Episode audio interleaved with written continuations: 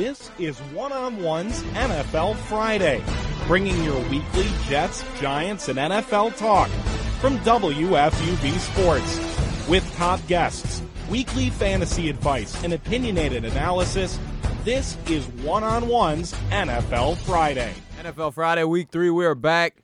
Ready to go. Vinny DeBellis, Jackson Heil, Matt Costantini, Artemis Tsagaris, here to bring you all things NFL. Guys, what's going on? Uh, not much. I could be a lot better than I am right now with what transpired last night, but we'll get to that momentarily. A lot to get into. I'm kind of just weathering the storm for what is going to be the Houston defensive line against Ereck Flowers all weekend. It's not going to be a pretty sight, and Artemis will have us with fantasy updates throughout the show. Uh, I, I need to know who I'm going to play, who I'm going to sit this week. Made a big trade in my fantasy league, which I'll tease. I'm going to get into that. I, t- I totally ripped somebody off, and we'll, we'll get into that later. But uh, yeah, cr- crazy. It's it's always nice when a trade just comes by. You weren't even thinking about it, and your team gets better. But uh, the Jets are a team that need need to get better after last night. Uh, it, it hurt because it seems like it was the exact opposite of what happened against Miami. You know, th- they came out strong yesterday. I-, I don't even know if they came out strong. Cleveland just came out really bad yesterday. It's not like the Jets were playing excellent football by any means, but um, they need to have a complete game. And as I'll say in, in my Jets report coming up pretty soon, it, it's seeming like week one was the outlier of the three, as opposed to you didn't know which real Jets team you were getting after the first two. Yeah, and I, you said it perfectly. This this was a great opportunity for the Jets to get a win. You go, you're up fourteen nothing late in the first half. Tyrod Taylor is an absolute mess, and then all of a sudden Baker Mayfield comes in thanks to Tyrod's injury, and you kind of felt like right there it was going to shift. And once it was 14-3 at the half, I honestly thought the game was over. I thought Cleveland was winning personally, just because the way the Jets played in the first half, offensively they sucked, and and. and yes, they scored 14 points, but the first drive they had a short field, and the second drive they only ran the ball. That, that's all they could do the entire night. Jeremy Bates, his play calling was pathetic as the game went on. I'll get more into that later because I know we're going to go to the report soon, but it was just the whole game, start to finish. Even when even when Taylor was in the game for Cleveland, I didn't even think the Jets were playing that well defensively because there was time after time that Taylor was whistling wide open receivers downfield that eventually it turned that Mayfield would start hitting them. And honestly, if Mayfield started that game, I think this could have been a blowout going in Cleveland's favor. I thought Baker should have been starting from last week because in the opening game, Tyrod looked bad. He really can't throw downfield that well. And you saw what Baker did. And he said it himself in his post game press conference. You'd never want to see a guy go down injured, and that's the reason you come in. But I think you said it perfectly. This I think we learned two things from the Jets so far. That the Detroit Lions are really, really bad. I don't I don't think anyone's gonna debate that. And that this is still a team that has a long way to go. Yeah, they may have found their guy in Sam Darnold. I I think it's fair to say they found their guy. No rookie quarterback really stands out immediately. But he looked he looked all right in the in the Detroit game. He had his struggles in the Miami game, and then today or last night, excuse me, I think you saw that he just isn't there completely yet. Yeah, and it's impossible to be there when you don't ra- have any any help. I thought you nailed yeah. it in terms of uh, offense. I- will call it creativity on the on the play calling aspect. There was no creativity. It, nope. it, seemed like you knew what they were doing. A lot of screen plays, and then no offensive line protection. The, the protection I thought was pretty bad throughout the game. So you can't expect anyone to be good. And I thought Darnold is pretty good at making something out of nothing a lot of times, but. So some poor decision making though toward the end of the game with with the interceptions, but I thought he was pretty good for most of the game. We'll have a lot of more Jets talk to get into, but first we're gonna go to our first fantasy update from Artemis Tsagaris. Who are some of the safest bets in fantasy this week? Here are the players our expert thinks you must start if you're looking to win your matchup. Even though his first week was a bust, last week Travis Kelce shone with seven receptions and two touchdowns, which led to a Kansas City win over the Steelers 42 37. This week, they face the 49ers, and Kelce is sure to be a hit again. Part of the reason the Chiefs are 2 0 is because of quarterback Patrick Mahomes. He's had 10 touchdowns in the past two weeks, which is a record. He looks to stay hot against the 49ers this week, making him a stud. Even though the Giants are 0 2, Saquon Barkley has had two very good weeks catching 14 of 16 throws, even though he didn't gain many yards. However, he does have a combined 108 scrimmage yards and will keep that going against the Texans this week.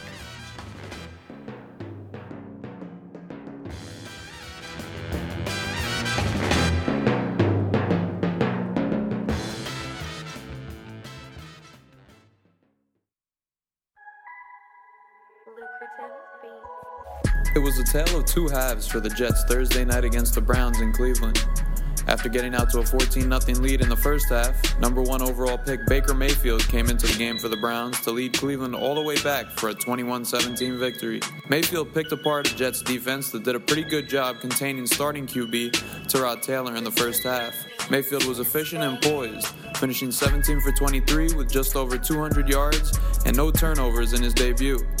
Post game, head coach Todd Bowles insisted that it was a lack of Jets execution that was the difference maker. It was the same plays. They were the same plays. We knew what the quarterbacks were. We knew one ran more than the other. He just did a good job, and we didn't. Sam Darnold struggled, but he didn't get adequate protection or very creative play calling. He was unable to lead the Jets down the field late, throwing two costly interceptions in the last two Jets drives. His 161 yards passing will not be enough to beat most teams considering the way this Jets team is constructed. Quincy Enunwa has emerged as Darnold's top target, but many of his gains yesterday came on screenplays. I'd like to see Darnold take more shots down the field in the future. In the run game, Isaiah Crowell and Bilal Powell split carries evenly. Powell was more efficient, but Crowell was the one to find the pay dirt twice. It was the second time in five days that the Jets had opportunities and couldn't seal the deal. While the penalties last night didn't plague the Jets nearly as much as they did in the Dolphins game, it's still an area that needs improvement. The schedule doesn't get any easier for the Jets with the Jags and Broncos on the horizon. With three games in the books, it's seeming more and more like the opener against the Lions was the outlier. Consistency will be key for the Jets moving forward. Covering the.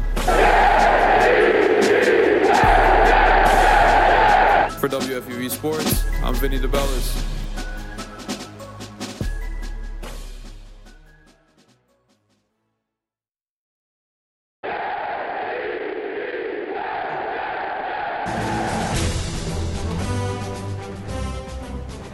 Big shout out to Emmanuel Barbari, keeping everything going behind the boards. But yeah, I, I mentioned at the end of that Jets report the the schedule upcoming. And when I saw schedule at the beginning of this year, I said, look, there there may be a chance that the Jets could be 3 and 0, but then it gets tough pretty quickly. We didn't know exactly what the Broncos were going to be. They've impressed so far. The Vikings have impressed. The Jags have impressed. So I, I mean, it's it's not unrealistic to see sort of like the Giants schedule that this could be a team that's one in five, one in six, and then it's not going to get easier when you have the Pats twice, even though you play the Bills. But it's it, it's going to get tough pretty quickly for the Jets. Yeah, you mentioned the Jags next week. That, that that's definitely a tough game. But I, I will say this: the Jets did beat the Jags last year. I don't think people anyone can look to that as a comparison for this year because one, the Jaguars are clearly a better team than they were, and two, it's a much different offense that the Jets are running this year. And well, I'm going to speak on Jeremy Bates right now because you look at last night.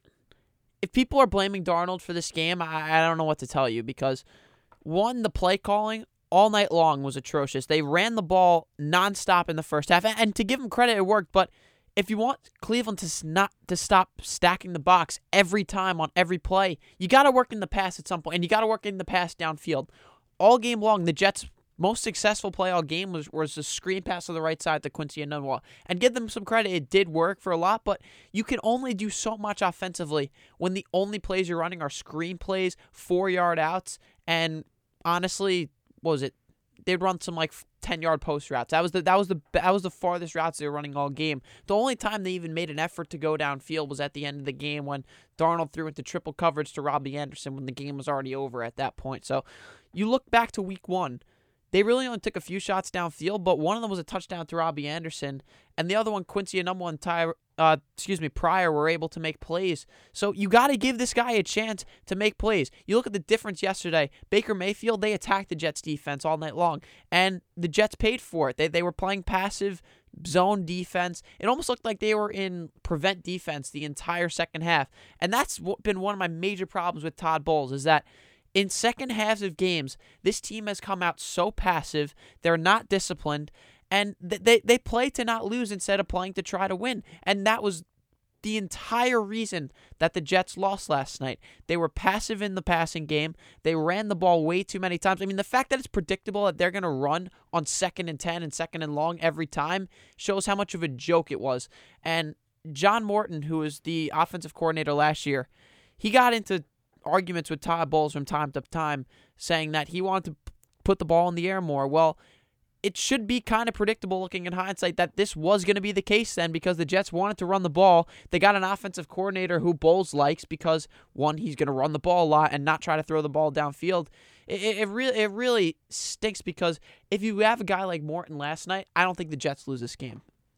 It's kind of crazy to think that the the Jets defense looked more prepared and better against Matthew Stafford than they did against. I, I guess they looked all right against Tyrod. Uh, it, he's kind of limited in what he can do anyway, so it's not that difficult. And I know Todd Bowles said at halftime that he and his team prepared to see Baker Mayfield. They watched film on Baker Mayfield. It didn't really look like it. They they looked a little stunned when he came off the off the sideline and and started doing what he was doing. I know we were talking about it before the show. His first couple throws, watching the ball come out of his hand, and it just looked like a rocket. Yeah, coming zip out. on it. The zip on it compared It to was Stafford. crazy, and they did And he's not. so accurate too. He's- yeah. he's really good. and he, the Jets defense just did not look ready for the level of competition that Baker Mayfield was going to bring. They didn't look ready for the athleticism that he brings because you, you, you could argue that Tyrod is a better runner and he's might be more athletic than Baker, but he brings a different element, I guess, because not only do you have to worry about his his scrambling, which he showed he could do at Oklahoma and then again last night, but he has a much much better arm than Tyrod Taylor. So you cannot just key in on on short plays and short passes, dumps off, dump offs, and maybe even stopping the run game from the quarterback a little bit. You have to defend downfield. So I think I'm not willing to fault them for not being ready to face a guy that they probably didn't think they would see. But they're that's kind of the in-game adjustment they have to make. They they need to see what's happening with Baker Mayfield. They saw him in a two-minute offense at the end of the first half, and they could have come out a little bit more ready, I guess. No, I, I totally agree with that. And one thing that Bull said in the post-game interview, I watched that whole thing about about an hour ago. It, it he he was saying how, you know, that a lot of things that Baker and Tyrod Taylor do are very similar. They, prepare for them similarly. The plays were the same.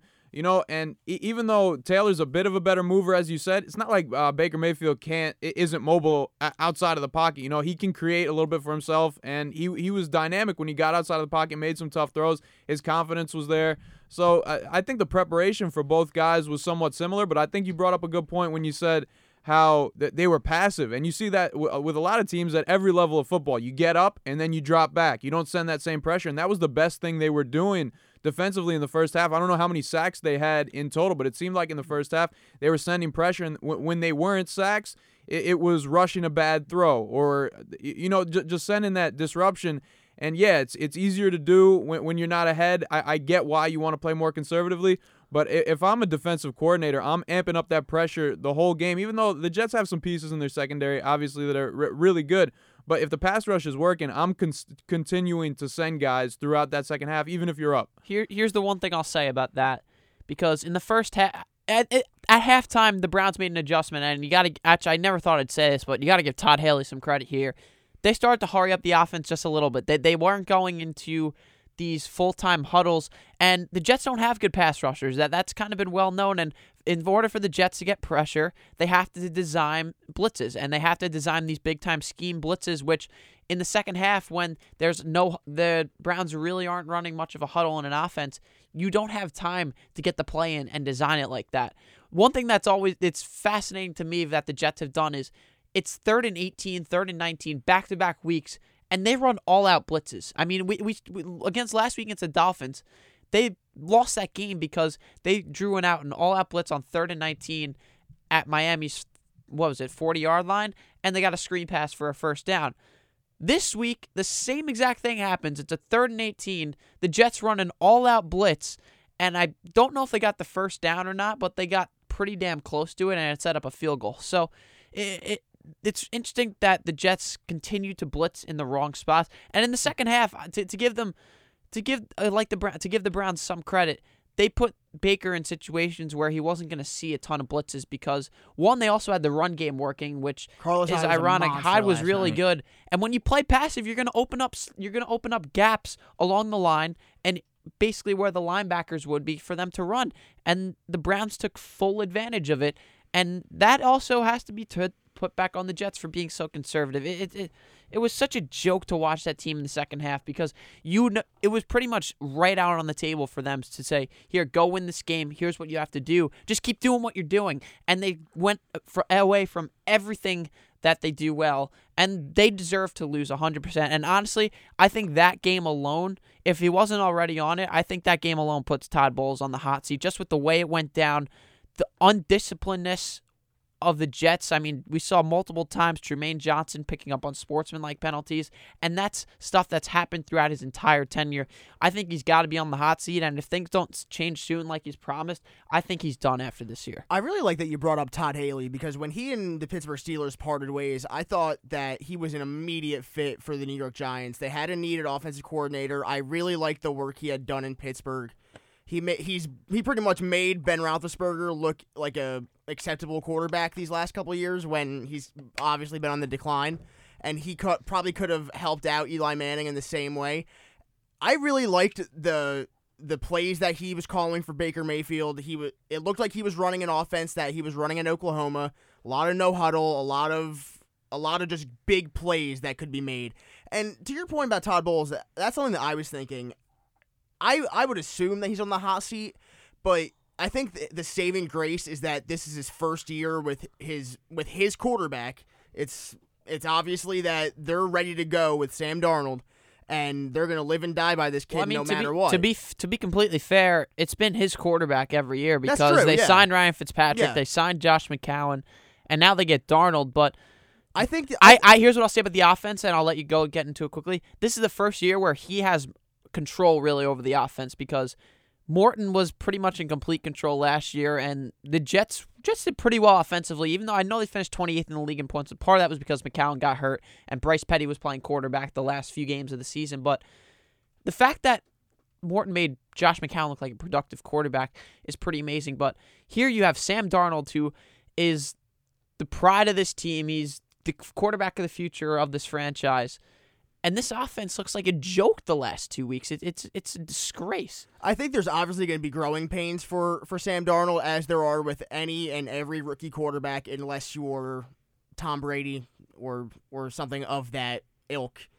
But I think that they're going to be very lenient with Todd Bowles for two, three years, They've maybe. been, but they've Wow. been lenient with him I mean, for the last two years. I think I think they're willing to go through these go- growing pains because they know that they're not where they they're not a playoff team. They obviously know they're not a playoff team. So why put the pressure on the head coach and the rookie quarterback to say you guys need to start performing right now this year or you're gone. But that that's not my problem. My problem is the way that it's happening. It, it's the way that they're losing games because you look at his record he the last two obviously years. getting they're- outcoached. What are they? Eleven and twenty-five in their or eleven and some. I, I forget their record over the last two years, but they've been five and eleven in the last two years. One and two to start this year.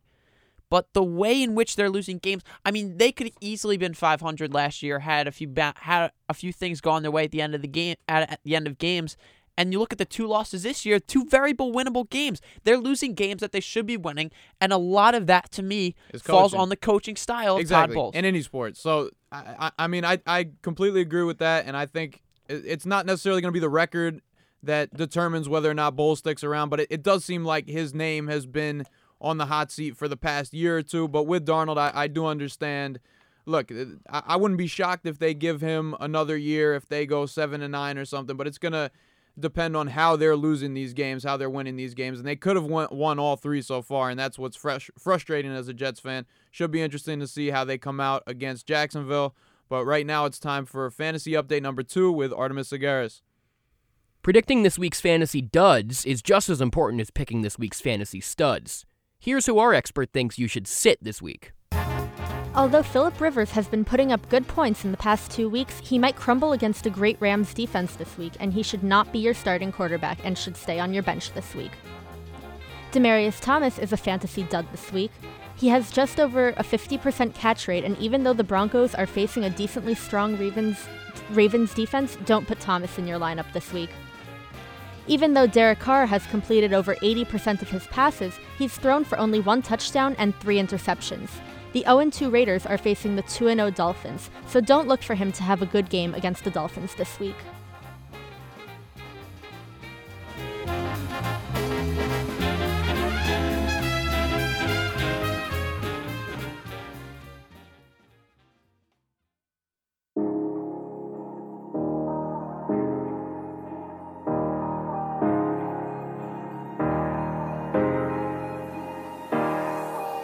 Sitting at 0 2, the odds are heavily stacked against the New York Giants. Last week's loss against the Cowboys deflated the fan base. 255 yards on 67 plays isn't going to get the job done, no matter who you're playing. Demarcus Lawrence and the Cowboys' pass rush was far too much for the weak Giants' offensive line, and it's only going to get tougher. Big Blue travels down to Houston to take on another underachieving team, the Houston Texans. After dropping close games to the Patriots and Titans, the highly talented team led by Deshaun Watson is looking for their first W in Week 3. Houston is a six point favorite and with good reason. It's hard to find a pass rush duo more talented than J.J. Watt and Jadeveon Clowney. They're going to give the offensive line and Eli Manning nightmares leading up to Sunday. While a lot of the blame has come down on that offensive line, Eli Manning is deserving of some grief as well. The 37 year old has become gun shy and is failing to find open receivers down the field. Some of that may be due to a lack of time, but I feel a lot of it is a lack of confidence in his arm strength. Coach Shurmur made a few questionable calls, and I feel he's been too conservative overall. When you have Odell Beckham, you need to take those shots down the field. And with Saquon Barkley going forward on fourth and one in the middle of the field shouldn't be a question. On the medical side, it's been getting worse for the Giants, and their top layer is deteriorating. Olivier Vernon will be out for the third week in a row. Eli Apple, who has played very well so far, will miss Sunday's game with a groin injury, so B.W. Webb will start in his place. Also, the Giants will be without their starting center, Jon Halapio, for the rest of the season. As far as Sunday goes, this is a bad matchup for Big Blue. Houston's strengths lie in the pass rush and throwing the ball down the field.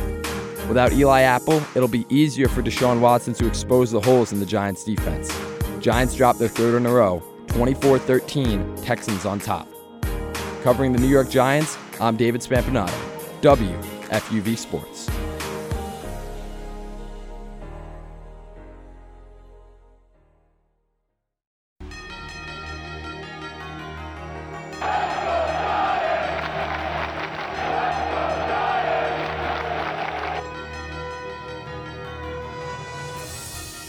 So great stuff there from our Giants guy, David Spampanato.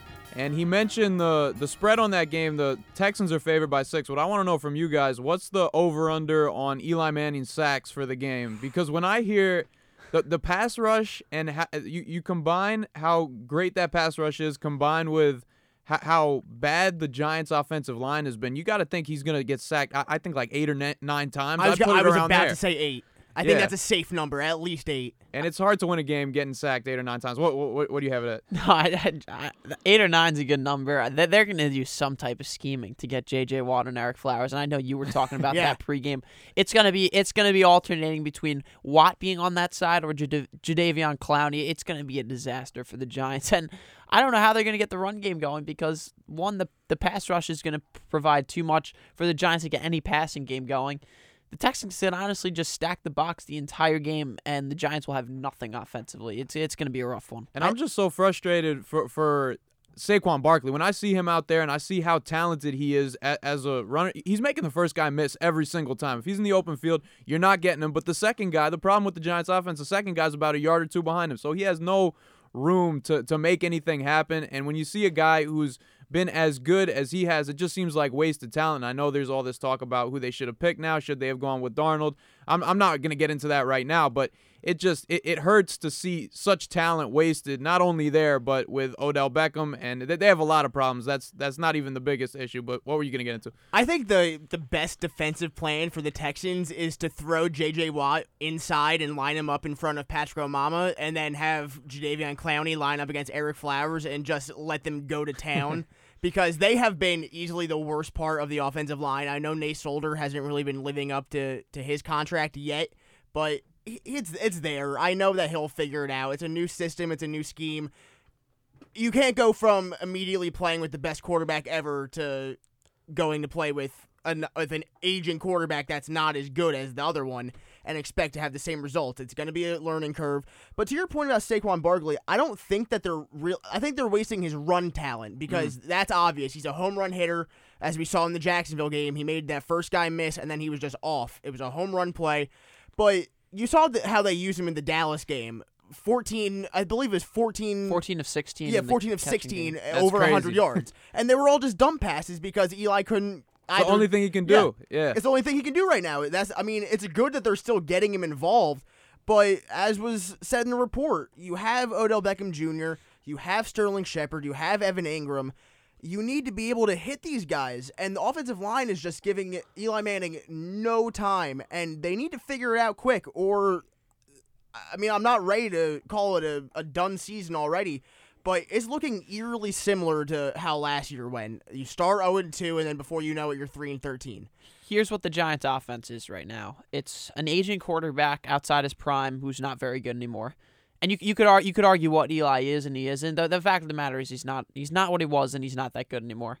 It's an offensive line that is I think it's pretty safe to say it's the worst in the league, especially with how things unfolded. Ereck Flowers is the worst right tackle in the league, and even though they've moved him, they've kind of moved him around to the right and left side, but he's a disaster. The rest of the offensive line has also been a disaster. They traded away Brett Jones. They already lost their starting center for the rest of the year. Nate Solder, who was supposed to be the savior, has been awful. Will Hernandez, who they took 34th overall, has not been good He, either. he's showing flashes though. I he was better in the he was better in the second half of the Dallas game, and as was kind of the rest of the offensive line. But th- this is a this is a team right now with they're bad in they're good in the in the spots where you would like them to be good if they had the other pieces. They're not good in every important spot on offense, which is the quarterback and the offensive line. And like you guys said, Houston is going to tear them apart, especially on that especially on that left side if they move Watt to right in front of where Onama I don't I can't even pronounce his name. I, I don't I don't even want to make an effort to, but if they move him to that left side and Clowney going against Flowers one on one, I mean it's gonna it's gonna be a long day for Eli. And I I, I personally don't think Eli is very good, but you have you have to give him the benefit of the doubt, saying that he hasn't had time to do anything whatsoever. I mean, the fact that he threw 16 check down passes to Saquon Barkley against Dallas shows you everything you need to know, not only about Eli, but about the way this Giants offense is operating. They have no time to do anything. And that was a defense in Dallas who, yes, they have Demarcus Lawrence, who's arguably the best pass rusher in the game right now, but th- that's a that's a defense that isn't it's a middle of the pack defense at best and and they give they gave the Giants all types of trouble. So it's only going to get worse from here on out and like you said I, I they said that they're going to try to force feed Odell early in the game and personally I, I think that's the only way you, you can do, you can do you can do it at this point because you have to give him a chance to make a play in the open field and you're not going to be able to go deep to him because you're just not going to have the time but they're going to have to find him on a few quick slants to start, just like you did in 2016. I mean, he probably took like eight slants for touchdowns in 2016. They got they got to try to get something going that way, and that'll hopefully open things up for Barkley. But it, I just I don't see the Giants' offense doing very much, especially against this Texans defense. I also think that they're going to have a really hard time containing Deshaun Watson because, granted, while these first two games against Jacksonville and Dallas have been close, I think they've lost by these two games by combined 12 points. Yep. So it's safe to say that a couple different things go their way. They could easily be 2 and 0, but it's just not. Oh, not. I don't think they were ever in that Dallas game. I mean, It's a deceiving score. They, It they is- scored yeah, the late I, touchdown. I think so, yeah. But they have struggled so bad against read option plays this year, and you even saw in the preseason with Dak, Yeah, crazy. Or yeah. Uh, last week, but yeah. yeah. last week, even in preseason against the Patriots backup quarterback, he took an 86 yard read option to the house. And you got you let Blake Bortles break off a 41 yard run against you. That should never happen. And then Dak just ran all. He looked better than Ezekiel Elliott did most of the Yeah. night, honestly. So I think, and Deshaun Watson is a much more explosive runner than both of those guys combined. And throw in someone else if you want to. I, it's going to be a rough game all around. No, I, I agree with that. And as I'm looking at the schedule, there's not a game that I can circle really that, that is a gimme for that you got at the Texans, home against the Saints, at the Panthers, Eagles, at the Falcons. Like th- there's no gimme there, and it just shows you how well-rounded the NFC is. Maybe there's no actually I don't compared to the AFC, it's a it's a different year this year, but you you have like six to eight teams that, that could be Super Bowl contenders. I, I think there, and that's what's been fun about the NFC for the past few years. But it, it's it's just going to be tough to circle a game that the Giants definitely are going to win, and a, f- a few more games here, and as you said, it becomes like last season where you you can toss it away. But the one thing I'll say about the line is when you have guys moving around, uh, uh, when it has to function as a collective unit and and you're moving guys around who haven't played positions before, then I, I think you're going to see a little bit of an adjustment period, which I think is, is fair enough to say. And look, last year it didn't really come around. It's not like the line rapidly improved toward the end of the season. So I'll, I'll give him maybe one or two more games to, to figure it out. But with Eli behind there, as everyone knows, he needs about as much time as anyone at this stage in his career. Y- you can make an argument that it's going to be an adjustment period, but I think that also shows a lack of preparedness coming into the season on the Giants' part because the fact that they had to move so many guys around. Ereck Flowers should have been cut this summer. I, I mm. think I think there were a lot of people on board that he shouldn't have been a Giant anymore, and I, I just I there was a lot of unknowns even even with the way they tried to revamp the offensive line. I mean, as good of a pick as Hernandez was, he's still a second round rookie. Nate Solder past his prime, even though he was great with New England. It, th- there were a lot of unknowns coming in the season, especially on the part of trading the best center on the roster and Brett Jones. It, it just it didn't make a lot of sense to me what Dave Gettleman was trying to do, especially with the decisions he made to add Barkley. And I, I know I know you're a fan of that pick, and Barkley's going to be a great talent, but there was no real need to add weapons. There was a need to get some solidification on that offensive line, and even with the way they tried to revamp it, they didn't do a good job of it because, especially when you're moving guys out of position, particularly Ereck Flowers, who was awful in his original position, I just didn't think looking into the season that it was going to be a method that was going to have some success for the Giants, and that's clearly not the case early on. To your point about Gettleman in the offensive line, he pretty much preached that from the second he walked in the building. Rebuild the offensive line, rebuild the defensive line, get those hog mollies in there, and then he goes in or and let's go easily the team's two best offensive linemen, Justin Pugh and Weston Richburg, who granted had their injury problems last year, but are still better than anyone and everyone on the current offensive line. And to Vinny's point, I don't see a winnable game until December 16th against Tennessee. And that's, and Wow. that's the third last Oh game of the goodness. season. And and, Honestly. Oh and Houston's 0 2 right now Yeah. too. Like I, like that's how bad we're talking about how the Giants are right now. It's a It's going to be a, a very disaster. long season. It's a bleak future for Giants fans, but who knows? I mean, the, the talent's there, but I am not very optimistic. I think a, a win against uh, the Texans would be a, a big surprise. But that'll do it for Giants talk right now. Oh, and real quick, I want to get into that fantasy trade that uh, I teased earlier. So I, I wake up to a a request. Tevin Coleman, I, I picked up Coleman like last week.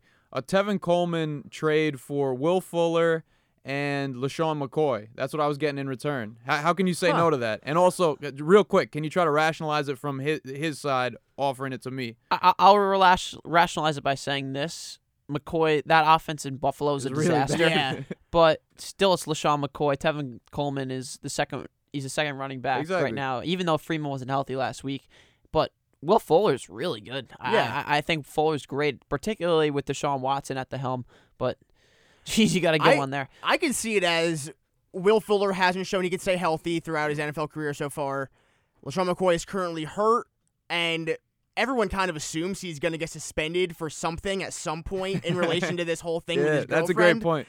And Tevin Coleman, uh, Devonta Freeman hasn't been able to stay healthy either, and he's been a really good point. So I think it's obviously better for you right now, but we'll have to see. We'll see if if Coleman's the top back. I could see maybe him winning the trade, but uh, we'll, we'll send it over to Artemis for our final fantasy segment, and then it's time for Pick'em, everybody's favorite part of the show.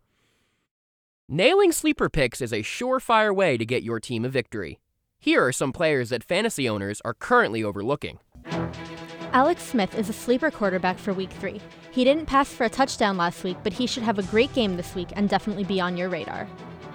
OJ Howard had a great week last week with three receptions and a 75 yard touchdown and reminded everybody why he was a first round pick in the 2017 draft. Look for him in the game against the Steelers, who allowed Kelce to have a huge game this week. If you have Latavius Murray, you have to start him this week, especially now that Dalvin Cook is out. The Vikings are facing off against the Bills, who have allowed six touchdowns to running backs in the past two weeks. Definitely keep an eye out on Murray this week.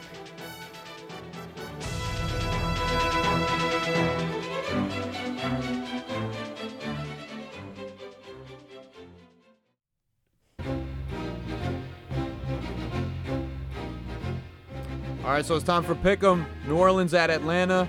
I like the Saints on the road. Saints haven't looked good defensively early on. I'm taking the Falcons after their big week last week at home. I'll take the Saints. I'm, I believe in Drew Brees, and I think that defense is going to figure it out. Michael. Thomas has been a monster, Yes, though. he has. I'll say that. I'm going to tie it up and say the Falcons are going to win this week. Okay, and Green Bay at Washington. I like Green Bay. I think they should have won that game last week against Minnesota. Or was that two weeks? No, last No, week. last against week, Minnesota. yeah. Yeah, I, I like Green Bay. Washington is better than people think, and I like Alex Smith, but I think Green Bay's offense is just too much. I'll take the pack. Washington's defense has looked really good, but their offense is so suspect. Give me Green Bay. I'm also going to go with Green Bay, especially after their tie last week. I think they're going to want to make up for that and get another win this week. All right, Colts at Philly. I think the, the Eagles haven't impressed so far, but I think they're they're gonna get back to their winning ways this week against the Colts. Carson Wentz is back in week three. Indianapolis is awful. I'm taking Philly. Yeah, the Carson Wentz is back. I think they're going to be fine. Eagles. As much as I hate to say it, I also think that the Eagles are going to win, so I guess we'll see what happens. Buffalo at Minnesota. I think the spread on this one is 16 and a half points. It's not high Ridiculous for an. NFL game. I'm going Minnesota. I feel bad if you pick Buffalo. It's got to be the Vikings. It's the Vikings. Kirk Cousins is living up to that contract. It's definitely the Vikings. Oakland at Miami. Now Miami impressed me last week, but I, I like Oakland here and a bit of an upset, I guess. I don't like Jon Gruden. I, I don't like that Oakland Raiders offense. I, I like Adam Gase in Miami, and I think Miami's legit this year. I'm taking Dolphins. I refuse to pick the Raiders simply because Jon Gruden said it's hard to find good pass rushers. Give me Miami. I'm also going to go with Miami. Uh, they're 2 0, and I don't think they're going to give that up anytime soon. Denver at Baltimore. The one time I saw Baltimore this year, they Joe Flacco, one of the worst two-minute drills I've ever seen, ever. So Denver. Every time I pick the Ravens in this, I say Joe Flacco is elite. So I'm going to say Joe Flacco is elite. I, am not buying Denver. They've had two games at home against Seattle and Oakland, two very bad teams. I'm going to take the Ravens. Case Keenum showed last year that with a competent slot receiver, he can do some damage, and he showed that with Emmanuel Sanders so far. So let me get Denver. I'm also going to take Denver in this. I just think that they're going to maybe not blow them out, but they're going to have a decent lead on them. Cincy at Carolina. This one's tough for me, but the Bengals have, have been impressive through two weeks so far. I'm gonna go Cincy. Yeah, this is this is a real tough one. Cincinnati's offense has looked really exciting, but I think Cam Newton at home is too dangerous in front of that crowd. I'm gonna take Carolina. Yeah, Cam Newton and Christian McCaffrey have been the best players on the team, and even without Greg Olsen, I think that they're still better than Cincinnati. So let me get Carolina. Even though the Bengals have been great the past two weeks, I think the Panthers are going to win this week, especially at home. Giants at Houston. We talked a lot about this. I'd love to see the Giants win. I don't see it happening though. I think a big day for Deshaun Watson. Anyone who has him in fantasy. There's too much talent on both of these teams for them to be 0-4 thus far, but somehow they are. I think Houston is a much better team, and that defensive line is going to give them too much trouble. I'm starting Houston's defense in one of my fantasy leagues, and it kills me to say it, but they're going to win by a whole lot. I'm starting Houston's defense too, but I'm actually going to say the Giants are going to Oh, win wow. this week. I'm going for an Artemis. upset Wow. this week. I like it. Tennessee at Jacksonville. Uh, I'm not- not a fan of the Titans, and I, I think Jacksonville can play even better than they've been playing so far. So I'm gonna go with the Jags. Yeah, I mean, the whole situation with Blaine Gabbert and Marcus Mariota there is really interesting. I'm not a fan of Mariota, and Jacksonville's too good. Blake Bortles has looked great. I think I saw Mariota's going to play today, is going to play this weekend, but they still don't have uh, Taylor Lewan. They don't have Jack Conklin. Against that Jags D line, give me the Jags. I'm going to go with the Jags also. Uh, I just don't see the Titans winning against them this week, especially with the Jags at home. San Francisco against KC. We got Garoppolo and Mahomes. It's gonna be a fun one. I think Mahomes cools off a little bit, but he still does enough to make the Chiefs three and oh. zero. Yeah, if this game was out west, I think I'd be taking San Francisco, but back at Arrowhead, especially with the way that offense is played, Tyreek Hill is the most explosive player in the NFL. I'm taking Kansas City. I, I'm with you. I think Mahomes takes a little bit of a step back this week, but I think Kareem Hunt finally shows up and makes makes a difference. So give me Kansas City. I'm also going to go with uh, Kansas City. I mean, with Mahomes and Kelce, they just make a great team. And when they broke the record with 10 touchdowns in the past two weeks, I just have to go with the Chiefs again. San Diego at the Rams. I'm going LA. One of the most fun teams to watch so far through two weeks.